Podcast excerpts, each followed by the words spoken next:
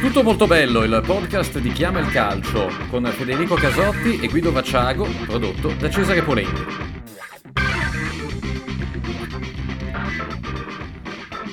Tutto molto bello e bellissimi anche voi che ci ascoltate sempre, eh, sempre di più eh, e siamo davvero orgogliosi di avere nuovi amici, di avere questa comunità, eh, quelli bravi dicono community, ma noi diciamo comunità di eh, persone che amano parlare eh, e discutere di calcio in maniera ragionata, informandosi e senza polemizzare, come piace a me e anche a Guido. Ciao Guido. Sì, perché noi al calcio ci vogliamo bene alla fine, dai, ci vogliamo un gran bene al calcio. E, e, sì, continuate ad ascoltarci, premete follow sulla piattaforma da cui ci ascoltate, così poi vi avvisa e non vi perdete nessuna puntata, anche perché noi le carichiamo almeno una volta alla settimana, ma a volte in modo un po' random. E interagite con noi sui social se volete farci delle domande, su Twitter, eh, c'è anche un canale Telegram, eh, così magari la prossima puntata la scrivete insieme a noi, ci suggerite dei temi o ci fate delle domande. Esatto, la puntata a grande richiesta eh, arriverà, eh, quindi intanto iniziate a farci le richieste che noi eh, poi ci, ci, documentiamo e prepariamo una puntata coi fiocchi. Come del resto una puntata coi fiocchi, caro Guido, anche quella di quest'oggi, eh, perché oggi parliamo della stella della Serie A 2021-2022. Lo dicono i numeri, 32 gol segnati nell'anno solare, con ancora due partite da giocare, a un passo dal record di Cristiano Ronaldo, di gol segnati in un anno solare, capocannoniere della Serie A, uomo mercato ormai da quante sessioni? Almeno un paio. Almeno un paio, forse anche, la, anche tre, diciamo, come, come, prospetto, però sicuramente almeno un paio. A ogni sessione il suo valore aumenta, per ora rimane dov'è, rimane alla Fiorentina e ovviamente stiamo parlando di Dusan Vlaovic. Guido, c'era, una volta c'era Goran Vlaovic del Padova, che, che pure non era male, però no, Dusan vero, Vlaovic vero, lo ha sorpassato e gli ha dato due giri, mi pare di capire. No, Dusan Vlaovic è assolutamente un, un fenomeno. Eh, ora eh, non mi piace mai fare paragoni, quindi è inutile fare paragoni, il nuovo Ronaldo, il nuovo Haaland o cose di questo genere, è certamente un attaccante fortissimo, è certamente un attaccante che eh, sta migliorando la nostra Serie A eh, orfana di Lukaku e di Ronaldo, eh, la sta migliorando con lo spettacolo, la sta migliorando con i numeri. Ehm, chissà quanto resterà ancora in Serie A, perché appunto, eh, ahimè, siamo in una fase storica dove i campioni sono di transito, però questo lo analizzeremo nel corso della puntata. Qualche speranza di vederlo ancora un paio d'anni in Italia eh, comunque c'è. Ehm, e iniziamo a scoprirlo questo, questo, personaggio, a provare a raccontare eh, qualcosa, qualcosa di lui. Sì, perché è un ragazzo comunque, eh, ovviamente ancora, ancora, molto giovane, ma già con una storia interessante, soprattutto perché eh, non è l'unico del resto nella storia della Fiorentina, nella storia diciamo degli ultimi vent'anni della Fiorentina, ad arrivare dall'Est Europa in età estremamente giovane, a fare anche un pezzo di percorso all'interno della formazione primavera per poi spiccare il volo in prima squadra è un eh, cammino che eh, hanno avuto, mi viene in mente, magari non hanno fatto la primavera, ma sono arrivati giovanissimi in viola dall'est, penso a Nastasic, penso a Jovetic, eh, rispetto a loro Vlaovic eh, ha avuto quell'anno e mezzo di assestamento, un anno e mezzo di assestamento che però è stato poi il preludio a una grande, a una grande crescita e a una grande esplosione. Il minimo comune denominatore di tutti questi nomi che ho citato e di molti altri eh, arrivati alla Fiorentina negli anni è quello di Pantaleo Corvino che ha sempre questo fiuto per eh, il talento under 20 da prendere eh, appena un attimo prima che esploda per fargli completare la formazione in Italia e renderlo poi effettivamente un giocatore diverso, un giocatore migliore. Io sono un personale fan di Pantaleo Corvino perché è un personaggio eh, per certi versi pittoresco, perché eh, insomma parla un italiano eh, che a volte eh, non, non, è sempre facilmente comprensibile. Eh, però io credo che sia il più fenomenale eh, direttore sportivo che c'è in Italia eh, o il più grande scopritore di talenti, ecco, poi bisogna eh, intendersi sul, sul, termine direttore sportivo, sul ruolo. Io parlo di Pantaleo Corvino come uomo che appunto scopre giocatori eh, prima che lo facciano gli altri e quindi crea un plus valore eh, a proposito di un argomento eh, molto in voga in questo momento, ma un plus valore autentico perché lui paga poco e poi rivende a tanto perché eh, quello che rivende è diventato oro. Eh, Pantaleo eh, ha un metodo ed è un metodo che lui definisce eh, se cerchi trovi, bisogna sempre stare a cercare. In realtà adesso al di là della poesia lui, eh, con cui lui arricchisce il racconto delle sue scoperte, eh, la verità è che lui ha una rete clamorosa, una rete di osservatori, una rete a volte anche di agenti che in qualche modo fanno riferimento a lui. E questa rete lo informa, lo tiene informato, lui sa che i campionati eh, da eh, tenere sotto controllo, da dragare con eh, grande attenzione sono soprattutto i campionati dei Balcani perché è lì che puoi andare a comprare a poco, poi lui ha un particolare feeling con eh, quel tipo di calcio. E lui eh, va lì eh, a volte di persona a controllare quello che gli è stato segnalato, ma soprattutto appunto ha una rete, una rete di persone siamo in un'epoca di Y Scout, che è questa piattaforma che raccoglie eh, dati eh, e filmati sui calciatori di, di, tutto il mondo, molto utilizzata dai direttori sportivi. Lui eh, non è un uomo informatizzato, ha una rete di, di persone eh, che tiene sempre sempre molto attiva, sempre molto eh, viva e attraverso la quale viene informato. Ed è stato informato anche di, di questo giocatore che era, era cresciuto nell'OFK Belgrado, poi era passato al Partizan, no? Campionati, esatto. campionati eh, ecco, qua mi, mi, mi affido al, al, all'esperto di calcio internazionale, sono dei campionati eh, di che tipo? Sono molto formanti sotto il profilo agonistico forse.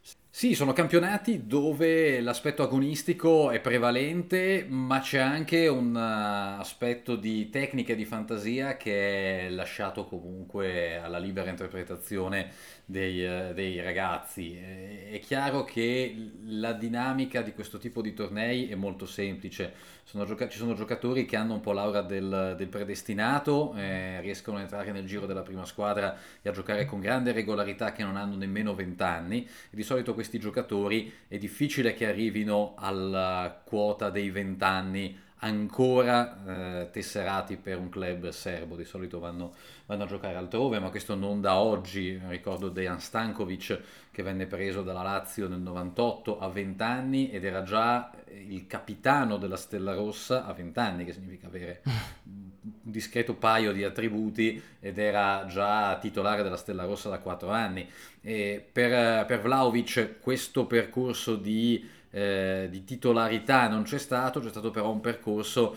eh, sicuramente di approccio al calcio dei grandi che è arrivato molto molto presto, a 15 anni eh, ha iniziato a giocare con il, con il Partizan, a, se, a 16 anni eh, inizia, ha iniziato a, a, entrare un po' nel giro della, della prima squadra, è evidente che quando mostri quel tipo di personalità, quel, eh, dimostri di saperci stare in quell'ambiente e poi gli scout di tutta Europa, di tutta Europa arrivano. È un, è un giocatore eh, che poi indubbiamente eh, però deve, deve, tantissimo al percorso di, di, formazione. Arrivo a dire, spezzo anche una lancia a favore del tanto vituperato campionato primavera, no? che nel caso di Vlaovic a piccole dosi, nel, per quel giusto eh, intermezzo della prima stagione è stato comunque un calcio dove prendere consapevolezza della propria forza, eh, prendere confidenza con il campionato italiano in maniera graduale, misurarsi con i coetanei, capire di essere nettamente più forte di loro e quindi avere però anche una corazza in più una volta, una volta poi arrivato in prima squadra. Tornando invece al, alla fase eh, di cui tu stavi parlando, della fase eh, in Serbia della sua carriera, è lì che appunto gli osservatori eh, di Pantaleo Corvino eh, lo notano. In realtà avevano notato Milenkovic e Pantaleo Corvino era andato eh, a prendere Milenkovic, ma eh, quando è lì a chiudere l'operazione per il difensore gli parlano di questo ragazzo gli parlano di questo ragazzo eh, eh, con delle opinioni contrastanti, gli dicono eh, è sicuramente dotato, però è lento, è grosso, è pesante, eh, quindi poi alla fine nel calcio moderno rischia di non essere eh, particolarmente efficace, soprattutto come, eh, come centravanti. Eh, lui non si fida di questi limiti, va oltre quello, vede oltre quello che avevano visto sbagliando alcuni di questi allenatori ehm, che lo, lo, gestivano e che lo, gliel'avevano descritto così, si fida dei suoi osservatori e lo blocca. Lo blocca,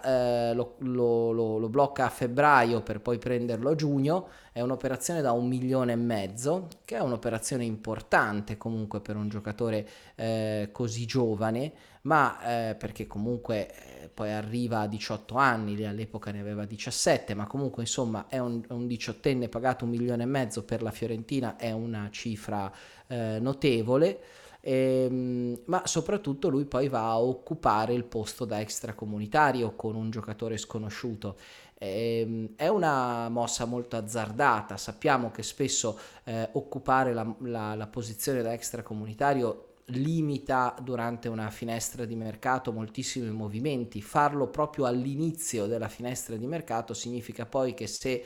dovesse capitare un'occasione eh, tu non la puoi cogliere. Quindi è veramente una mossa coraggiosa quella di, di, di Corvino, che eh, è, è tipico fare queste mosse quando crede veramente in un giocatore. Eh, Corvino racconta che quando firma eh, il contratto con, eh, con, eh, con, Vlaovic ci sono i suoi genitori, la più esuberante la madre che gli dice ehm, stai facendo firmare il contratto al nuovo Battistuta eh, Corvino insomma incassa. Sai che forse forse era così no esatto incassa la spacconata della mamma e dice guarda mi accontenterei di aver fatto firmare il nuovo Tony anche perché lui sostiene che Vlaovic assomiglia più al campione del mondo azzurro eh, che a Batistuta come stile forse ha ragione. Però indubbiamente la spacconata della mamma al momento della firma eh, adesso come adesso risulta un po' meno un po' meno presuntuosa adesso che forse è forse la più lucida di tutte ma si sa poi agli occhi della mamma sono tutti Batistuta, no? si può,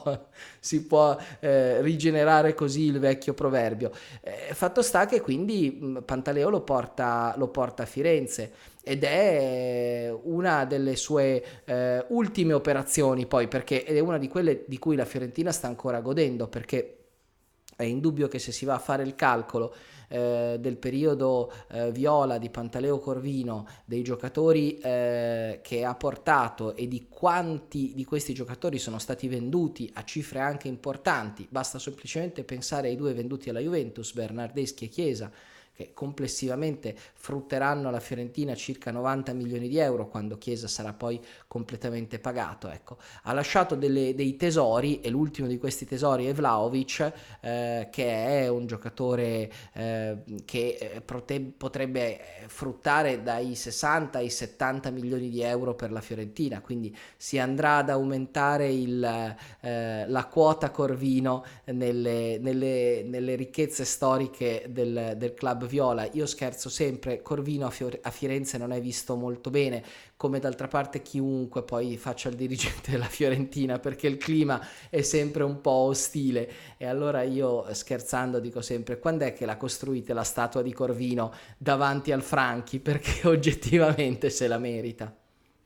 È una, una figura effettivamente quella di eh, Corvino che eh, dalla sua come dicevo anche in precedenza, aveva anche scoperto Stevan Jovetic, che è uno dei riferimenti di Vlaovic no? nel suo,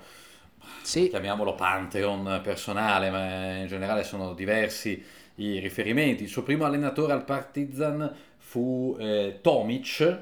che prima ho citato Stankovic, c'è un curioso parallelo perché nella stessa estate in cui la Lazio comprò Stankovic con grandi squilli di tromba, grandi aspettative e poi pienamente, risposte, pienamente riposte, la risposta della Roma fu prendere Tomic, che era invece la stella del Partizan, che invece giocò credo neanche 10 partite in, in, Serie A per poi essere rispedito indietro con grande ironie delle radio, delle radio romane e, e, rom- romaniste e laziali, anche se con varie tonalità. E beh, certo. Beh, lui tra l'altro di, di Jovetic ha anche ereditato, da Jovetic ha anche ereditato la, la casa, la villa dove vive, perché eh, anzi eh, credo che sia in affitto, non so se da Jovetic stesso o da un padrone di casa, però lui eh, è la villa di Jovetic, eh, quella in cui adesso vive, vive Vlaovic, quindi in qualche modo c'è anche un legame che va oltre l'ispirazione eh, calcistica. Ma tra l'altro in un'intervista ad Azon di, di, settembre ha raccontato tra i vari episodi anche un episodio molto carino di quando lui era bambino e Jovetic, il giovane Jovetic era il suo idolo al, al Partizan e eh, aveva il numero 35 e lui eh, praticamente si attaccò con dei rotoli di carta, probabilmente carta da scontrino, eh, fece il 35 dietro la maglia dietro questa maglia bianca e nera che era senza numero, proprio perché era il suo, era il suo idolo, il, suo, il giocatore al quale non, diciamo, non, al quale si ispirava, ma sicuramente era il giocatore più forte, il punto di riferimento e di ispirazione, diciamo, per, per tutti i ragazzini tifosi del Partizan, era un po' quello che ce la stava facendo. Eh, sicuramente eh, Ibrahimovic è, diciamo, più vicino come, anche come tipo di giocatore, come tipo di, di attaccante al, all'immaginario di, di Vlaovic, se non altro per, per, per, la determinazione, per la ferocia, anche per eh, certi aspetti legati alla cura eh, del corpo, è un certo tipo di, di, stile di vita che mi sembra che il ragazzo abbia già interiorizzato in maniera abbastanza, in maniera abbastanza significativa, cioè quella fame quella, quell'aver capito che il calcio iperprofessionistico ti dà tanto ma ti chiede tantissimo eh, è un qualcosa che, che a Vlaovic sembra decisamente, decisamente chiaro. È curioso che tra i suoi allenatori chiaramente con italiano è un feeling in divenire, ma mi sembra un feeling decisamente partito molto bene. Partito molto partito bene, molto bene. I numeri lo testimoniano, viaggia alla media di un gol a partita, ma il, prima di italiano suo, l'allenatore al, eh, al, quale era legato maggiormente era sicuramente Prandelli, eh, perché proprio con eh, l'interregno dello scorso anno, non particolarmente fortunato a livello di risultati di squadra, di Prandelli alla Fiorentina, però quell'interregno è coinciso con l'effettiva esplosione di Vlaovic che nella prima parte di stagione aveva combinato poco o nulla e che invece poi è andato a, a esplodere nel, nel, girone di ritorno dello scorso anno, andando poi in continuità con, con l'inizio di, eh, di questa stagione. Proprio Prandelli, proprio Prandelli, lo aveva salvato da una cessione in prestito probabilmente a gennaio perché c'è stata a un certo punto questa ipotesi e proprio Prandelli aveva eh, in qualche modo si era schierato, eh, si era messo di traverso eh, dicendo che Vlaovic doveva rimanere eh, facendo di fatto la fortuna del, del, ragazzo. Oddio, non abbiamo la controprova, però un prestito in una squadra che magari lottava per non retrocedere o una altra squadra dove avrebbe magari trovato meno spazio avrebbe in qualche modo comunque rallentato il processo di crescita perché i trasferimenti a quest'età sono sempre un po' traumatici e rimanere alla Fiorentina coccolato da Prandelli che certamente ha messo del suo nella crescita del ragazzo ha consentito secondo me di avere il Vlaovic attuale. Sì, insieme anche alla presenza anche in campo di un giocatore come Riverí che, che comunque alla Fiorentina si è posto come un fratello maggiore, ma anche un mentore per, in campo, eh, come esempio per, per, per, tutta la squadra, in particolare per un giocatore, un ragazzo di 20 anni, eh, sveglio come, appunto, come sveglio Vlaovic, che capisce di avere solo da imparare da un giocatore che ha fatto la carriera che ha fatto Ribery, eh, sicuramente sono grandi, grandi opportunità, così come anche eh, l'intesa che si stava creando, che poi in realtà si è interrotta abbastanza sul più bello con Chiesa, eh, che sostanzialmente è andato via, è andato alla Juventus praticamente quando Vlaovic è poi esploso, almeno dal punto di vista, dal punto di vista realizzativo. Eh, Guido, lui, eh, sempre in questa intervista, eh, ne ha detta una che come, come direste voi, della carta stampata, ha dato il titolo, perché a un certo punto, a precisa domanda, dice, ma a Holland cosa invidi? Dice, ma è più veloce di me, però sul resto ce la giochiamo. Che insomma è una, è una presa di posizione non diplomatica e personalmente a me piacciono i, i giocatori che non sono diplomatici, che dicono, che dicono quello che, che pensano e, e poi una, anche qui è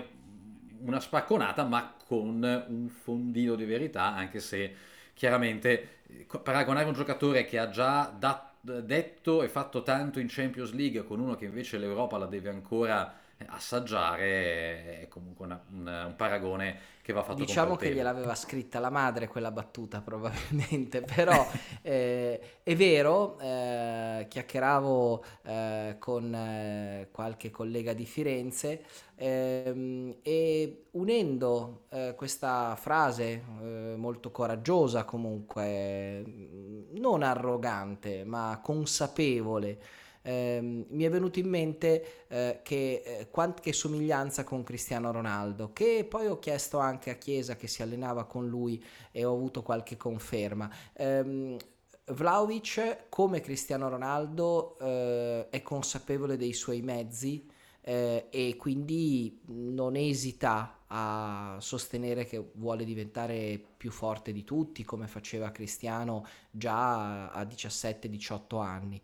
eh, ma nello stesso tempo questa consapevolezza eh, lui dà a lui una forza enorme per allenarsi e per migliorarsi, eh, cioè come Cristiano Ronaldo Vlaovic non si accontenta delle qualità eh, fisiche, delle qualità tecniche che gli ha donato la natura, ma vuole imparare, vuole migliorare, quindi se si tratta di fare allenamenti per migliorare il fisico non si tira indietro, se si tratta di imparare nuove, eh, nuove cose dal punto di vista tecnico non si tira indietro, è avido eh, di conoscenza calcistica. Eh, queste sono caratteristiche che nel calcio moderno fanno la differenza tra un buon giocatore, un campione e un fenomeno. Il fenomeno è quello che eh, non si ferma alle sue qualità, ma le coltiva e le coltiva magari in maniera anche un po' maniacale, eh, come Cristiano ci, ha, eh, ci mostra quotidianamente, però quella maniacalità poi sul campo paga.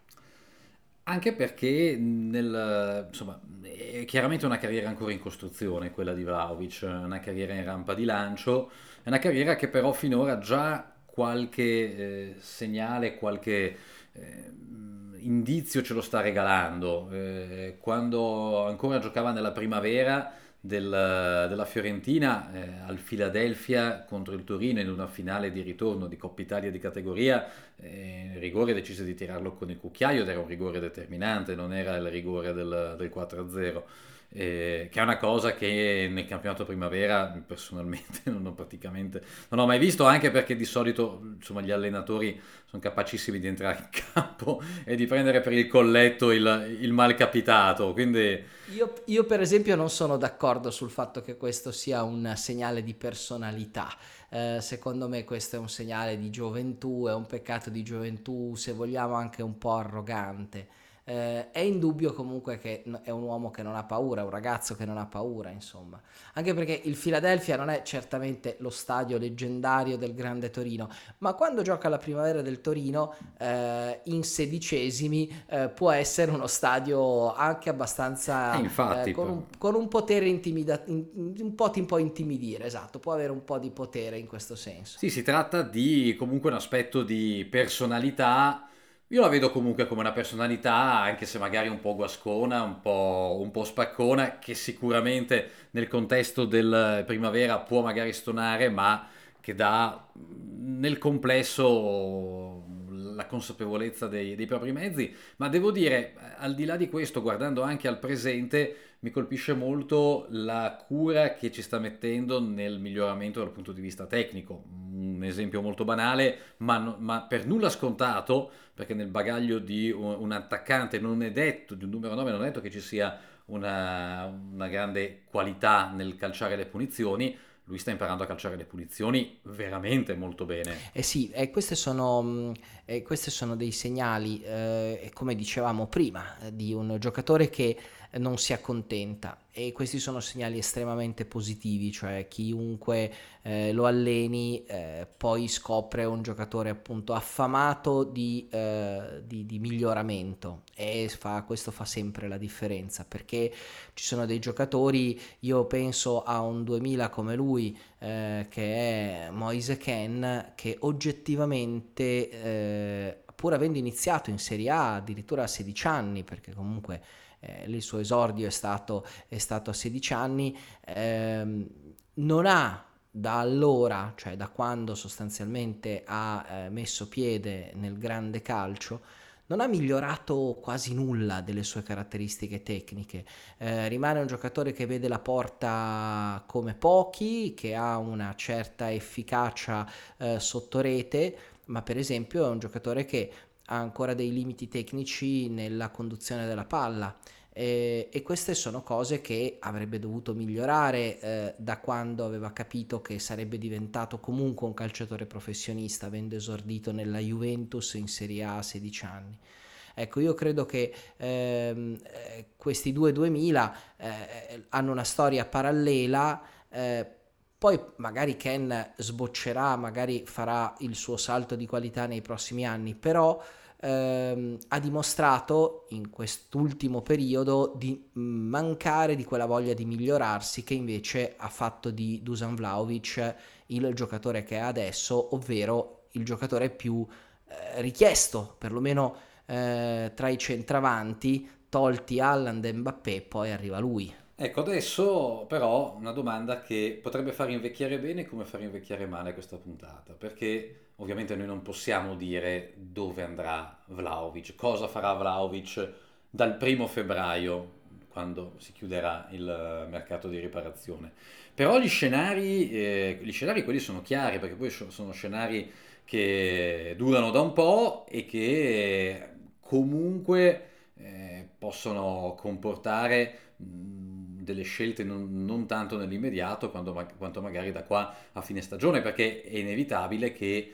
la Fiorentina sulle prodezze di Vlaovic, sulla regolarità delle prodezze di Vlaovic, sta costruendo in questo momento una stagione al di sopra delle aspettative, con delle prospettive eh, sportive e di riflesso anche finanziarie molto interessanti. Sì, mi permetto di fare i complimenti a Italiano, è un po' un off topic della, della, puntata dedicata a Vlaovic. Credo che tra le fortune della Fiorentina non ci sia soltanto avere eh, forse il più forte centravanti che gioca in Serie A, ma anche quello di avere un allenatore che non mi stupirei di vedere sulla panchina di una grande squadra, diciamo fra tre o quattro stagioni eh, e è un allenatore che ha una, un equilibrio eh, e una, tra, tra, modernità e tradizione che mi sembra adattissimo eh, a, ad allenare Milan, Inter o Juventus per intenderci. Eh, tornando a, a Vlaovic, beh, allora, eh, la stagione è iniziata eh, con quella sparata di commisso eh, credo fosse ottobre, era appena iniziato il campionato, in cui lui aveva annunciato che non avrebbe più trattato il rinnovo di Vlaovic. Eh, rinnovo del contratto che scade nel 2023, il 30 giugno 2023 e eh, che i suoi procuratori ovviamente non volevano eh, rinnovare perché eh, volevano in qualche modo mh, puntare a portarlo via da Firenze o a parametro zero nel 2023 o a un prezzo meno esorbitante, avvicinandoci al, alla scadenza del contratto in un anno precedente. Quindi eh, pare che la Fiorentina, mh, credo sia vero questo, abbia offerto un contratto monstra per la Viola, eh, 5 milioni di euro al giocatore e che lui abbia rifiutato, eh, chiaramente eh, facendo capire che eh, non era per la cifra eh, che lui stava rifiutando, ma perché voleva in qualche modo aspirare eh, a qualcosa di più. Pensate, in questo momento Vlaovic guadagna 400 mila euro, eh, che è una cifra abbastanza ridicola eh, per un uomo che sta battendo il record di gol sta- annuali di Cristiano Ronaldo. E... Sì, non voglio neanche fare la proporzione di, di, quanto è del mensile di Cristiano Ronaldo, ma intanto la sto facendo mentre la sto dicendo. Esatto, per, riuscire, per riuscire a fare il paragone. Quindi ehm, sembrava che eh, quell'uscita di commisso così clamorosa, perché di solito eh, un presidente non annuncia eh, di aver rotto le trattative per il rinnovo perché si mette eh, quasi in una posizione di debolezza, a meno che il presidente non voglia proprio eh, buttare un amo eh, per cercare un compratore a gennaio. Eh, io credo che eh, Commisso volesse anticipare la cessione di Vlaovic a gennaio perché eh, il prezzo di Vlaovic a gennaio eh, mh, potrebbe essere certamente superiore a quello eh, del, della sessione estiva. Banalmente perché eh, quando eh, si sarà arrivati alla sessione estiva eh, mancherà esattamente un anno alla scadenza e quindi questo ha sempre un effetto dirompente sul prezzo del cartellino di un giocatore. Quindi ehm, a mio parere a ottobre eh, Commisso ha provato a giocare una mossa un po' spregiudicata, però tutto sommato calcolata. Eh, rompo, provo a venderlo a gennaio, in questo modo riesco a fare io il prezzo. Eh, dopodiché poi cosa è successo? Vlaovic è esploso forse ancora di più di quanto si aspettasse lo stesso commisso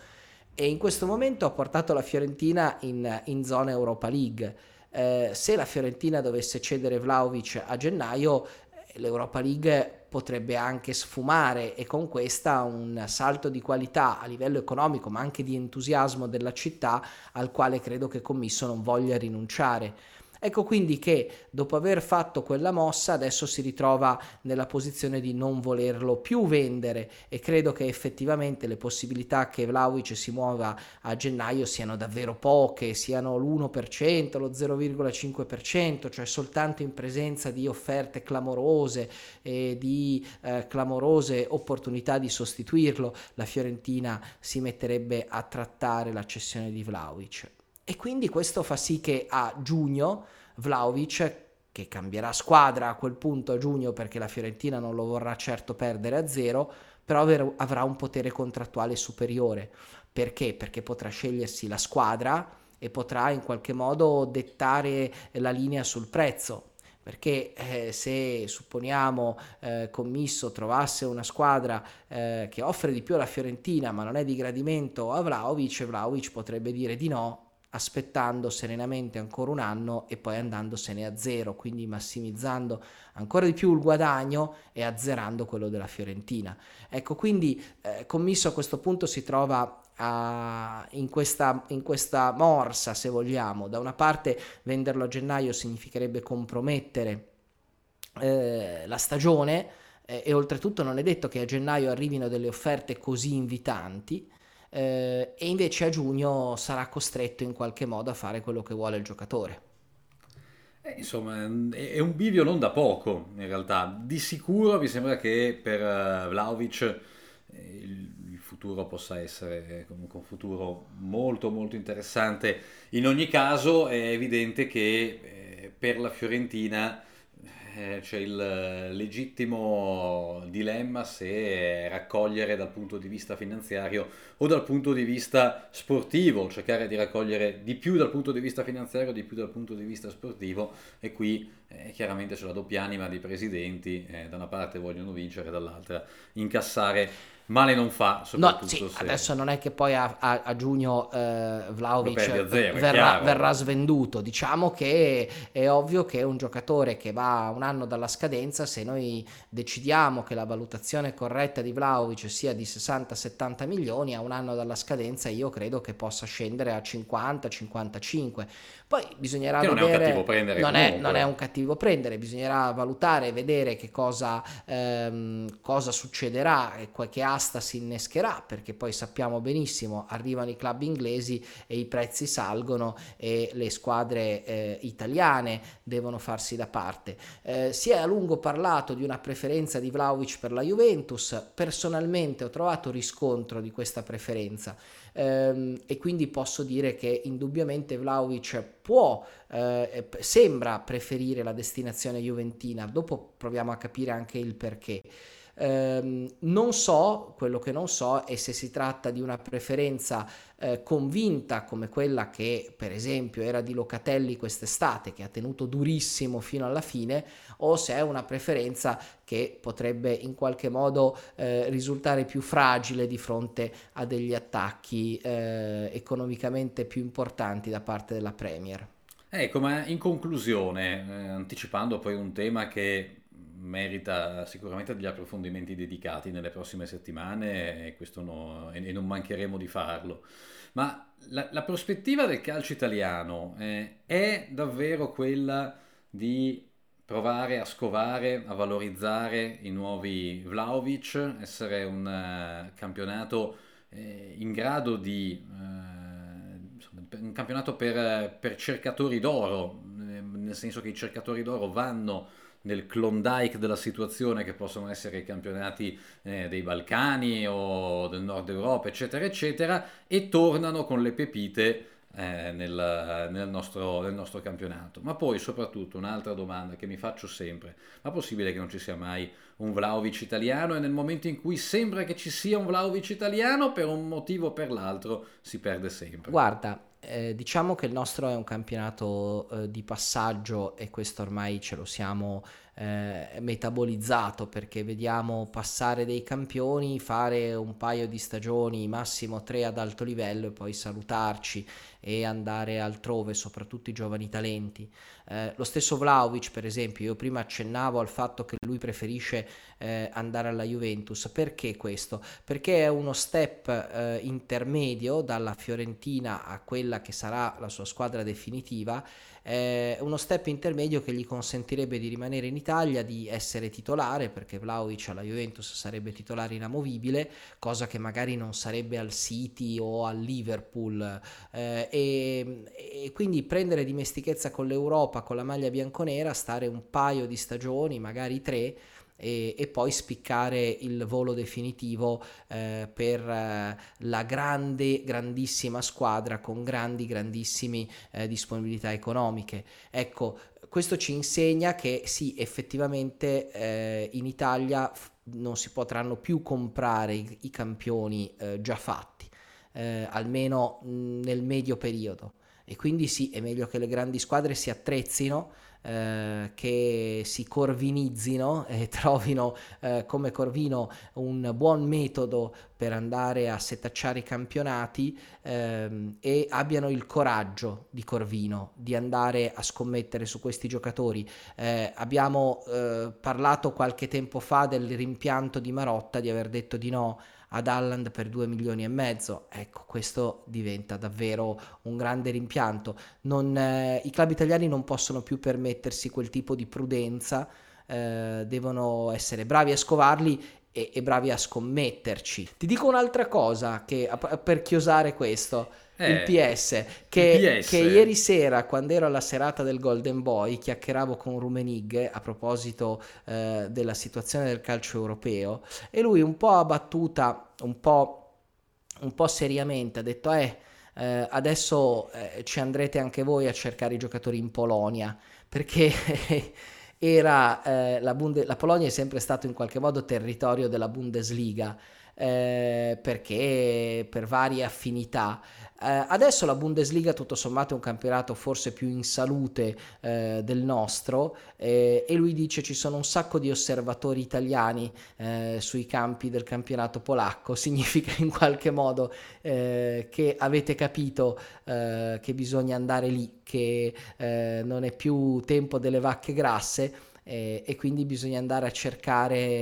eh, nei campi meno brillanti, meno luccicanti, eh, però dove puoi trovare anche Lewandowski, perché poi stavamo parlando eh, di lui all'inizio del discorso. Eh, insomma, chissà che magari il nuovo Lewandowski non, uh, non, verrà, non verrà, scovato da una, da una squadra italiana e, per, e, e, poi preso, perché poi c'è la leggenda, non so quanto poi ci sia fondo di verità, che Lewandowski fosse eh, stato scartato dal Genoa ai tempi dell'Ec Poznan, ma al di là... Eh, al di là di tutto, eh, effettivamente questa, questa attenzione allo scouting che finora in Italia è sempre stata riservata ad alcune squadre con una peculiarità molto ben definita, c'era l'Udinese dei Pozzo ancora adesso, ma ancora di più qualche anno fa, la, c'è l'Atalanta che soprattutto sul nord Europa ha obiettivamente pochi rivali, c'era la Fiorentina di, di, Corvino, ma la sensazione insomma che è un qualcosa che dovrà riguardare davvero tutti.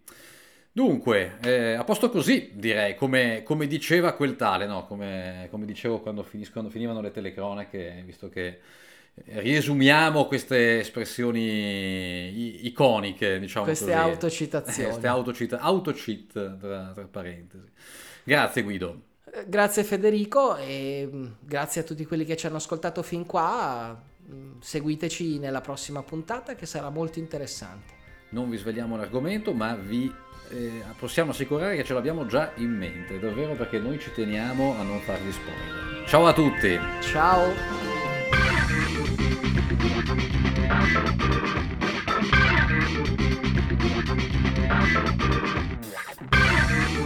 Tutto molto bello, il podcast di Chiama il Calcio con Federico Casotti e Guido Vacciago, prodotto da Cesare Polenghi. Tutto molto bello,